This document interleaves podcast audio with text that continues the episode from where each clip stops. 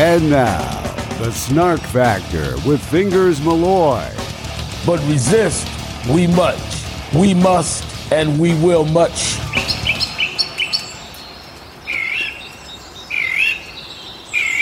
Good morning. Sunday morning. Good morning, Nan. Tuesday morning, and welcome to the Snark Factor Morning Commute. I'm Fingers Malloy, and controversy continues to swirl around the 2020 presidential election. Should Donald Trump concede? The media is screaming that he should concede. Why should he? Why should he concede? That's the question. Well, fingers, uh, it's clear that he lost. Well, the media is telling us that. And I freely admit it doesn't look good. I mean, you look at some of the vote totals in like Michigan, it's it's over 2 percentage points. But there are some questions that need to be asked, and we have plenty of time to let the process unfold and have those questions answered. Mitch McConnell weighed in yesterday from the Senate floor. From the New York Post, President Trump should not be expected to cheerfully, immediately accept the outcome of the contested 2020 race and is 100% within his rights to challenge the results, Senate Majority Leader Mitch McConnell said in a speech from the Senate floor on Monday. In his first remarks since Joe Biden was called the winner of the presidential election based on projections, McConnell defended Trump's use of litigation to challenge vote counts in various states and blasted Democrats like Hillary Clinton for claiming Trump would try to steal the election. Quote, let's not have any lectures, no lectures about how the president should immediately, cheerfully accept preliminary election results from the same characters who just spent four years refusing to accept the validity of the last election and who insinuated that this one would be illegitimate too if they lost again. Only if they lost. A freaking men. I mean, to sit back and watch a group of people who, through a four year temper tantrum, who now, when it looks like they could win, can't stand four days of questioning over the results of the 2020 election. Well, fingers, fingers, there's not enough evidence of fraud. You can't say voter fraud is the reason why Donald Trump lost. I'm not saying that. What I am saying, however, is now is a really good time to start looking into what goes on in these big cities that are run by Democrats. Let's get this finally out there in the open. Let's have some transparency. Because, oh, listen, we go back to 1960 and you know all the wild rumors about Mayor Daley stuffing the ballot box to get JFK elected. Story after story after story. And well, what does that have to do with today? There are credible accusations being thrown out there that there were some election night shenanigans. David Shafer, who's the chairman of the Georgia Republican Party, tweeted last night, let me repeat.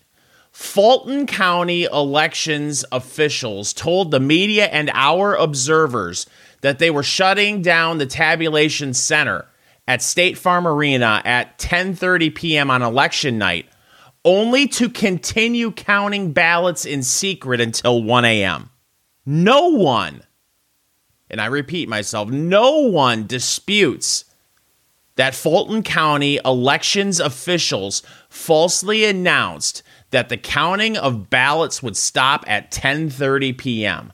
No one disputes that Fulton County elected officials unlawfully resumed the counting of ballots after our observers left the center. How can that stand? How could there not be an investigation? I don't claim to be a lawyer, but that sounds like that's not legal. And if election officials in Georgia, in Fulton County, broke the law and they falsely announced that they were shutting down the tabulation center, they deceived the media and Republicans and Republican observers were not allowed in there to watch them count as they counted from 10:30 p.m. until one o'clock in the morning in secret. Arrests need to be made. It's that simple. Right now, as I record this, Joe Biden's leading Georgia by about 12,000 votes. Well, fingers, that's, uh, that's 12,000 votes. That's all. That's a lot. Well, listen. When you have an accusation like that, and everyone agrees that election officials did that, there needs to be an investigation. And everyone should be behind that.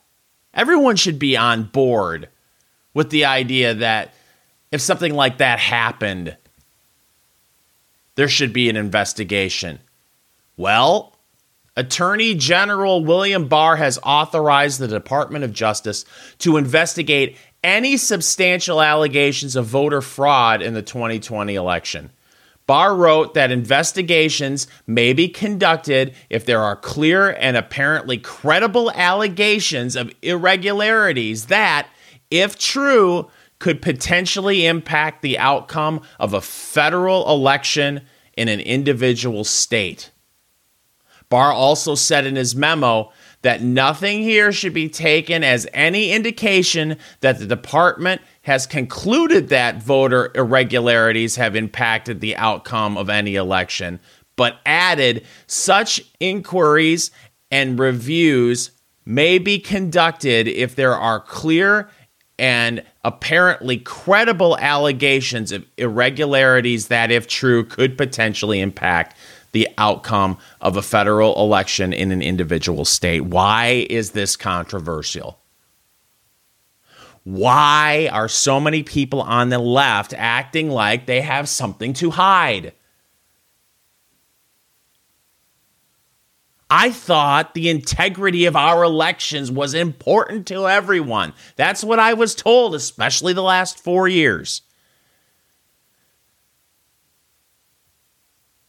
Am I supposed to pretend that if Biden needed Texas and some red county in Texas pulled these shenanigans, that there wouldn't be rioting in the streets right now? Are we going to play this game? Are we supposed to pretend that people at CNN wouldn't be yelling Banana Republic right now if situations were reversed? Again, I'm not saying Donald Trump lost the election due to voter fraud. All I'm asking is why can't we proceed with these investigations and finally put an end to what appear to be these type of shenanigans that go on in democratically held cities across the United States. We need to get this right. And Donald Trump needs to fight. Because if he doesn't, if he listens to the surrender caucus of the Republican Party, many people who voted for the Republican Party voted for Donald Trump. The success that the Republican had party had down ticket is real and significant. How many of those people who voted Republican in 2020 will walk away saying, I'm done through with the Republican Party. Mitch McConnell recognizes that.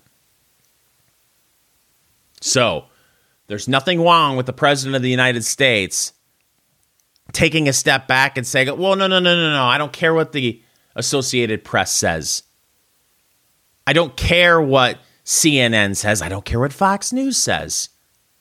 We're going to make sure that every legal vote is counted and every illegal vote is thrown out. And we're going to do everything we can to make that happen. I would think that that would be a unifying message, but apparently it's not. And that's annoying. Something else that's annoying.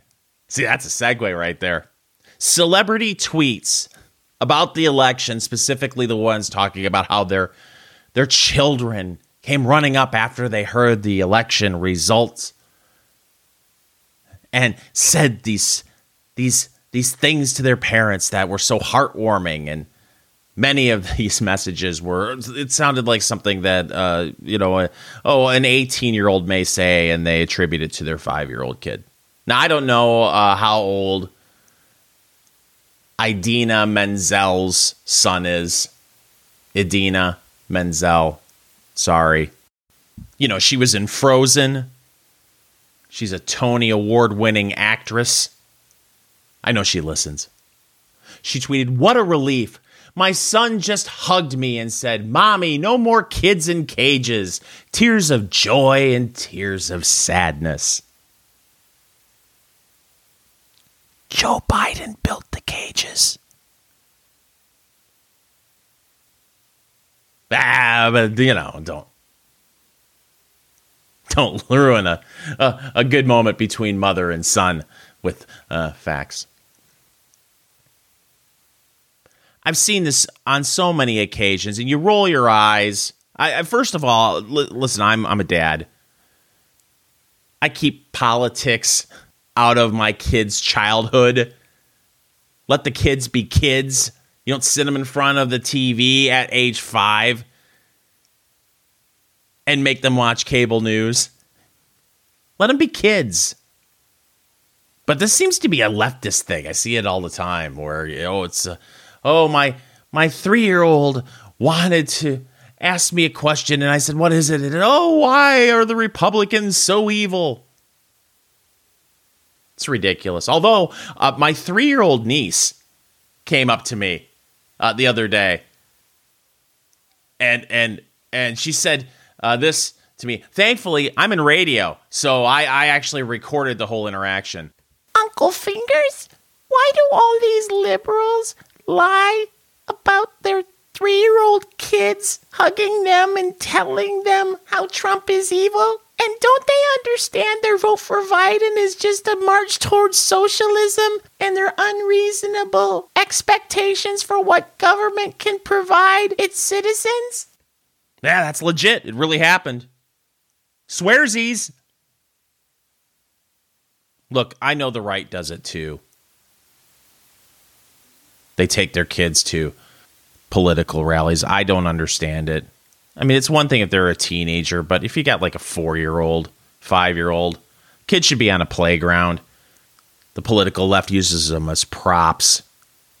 Shouldn't be at a Planned Parenthood rally holding up signs, protest signs. Kid should be a kid. Turning to COVID 19 news, and we actually do have some really good news. Eli Lilly is going to start immediately shipping coronavirus antibody drugs. An antibody drug that makes hospitalization four times less likely. It's the second COVID 19 breakthrough in 24 hours following the Pfizer vaccine. And that is very promising as well, according to Dr. Fauci, who was on CNN with Wolf Blitzer, we may start seeing people get a COVID 19 vaccine in the United States by the end of the year, which I was told before the election when Donald Trump said this was going to happen, that it was ridiculous to even make such a statement. But here we are, maybe coming towards the light at the end of the tunnel. That's it for this morning. We'll be back tomorrow with an all new Snark Factor morning commute.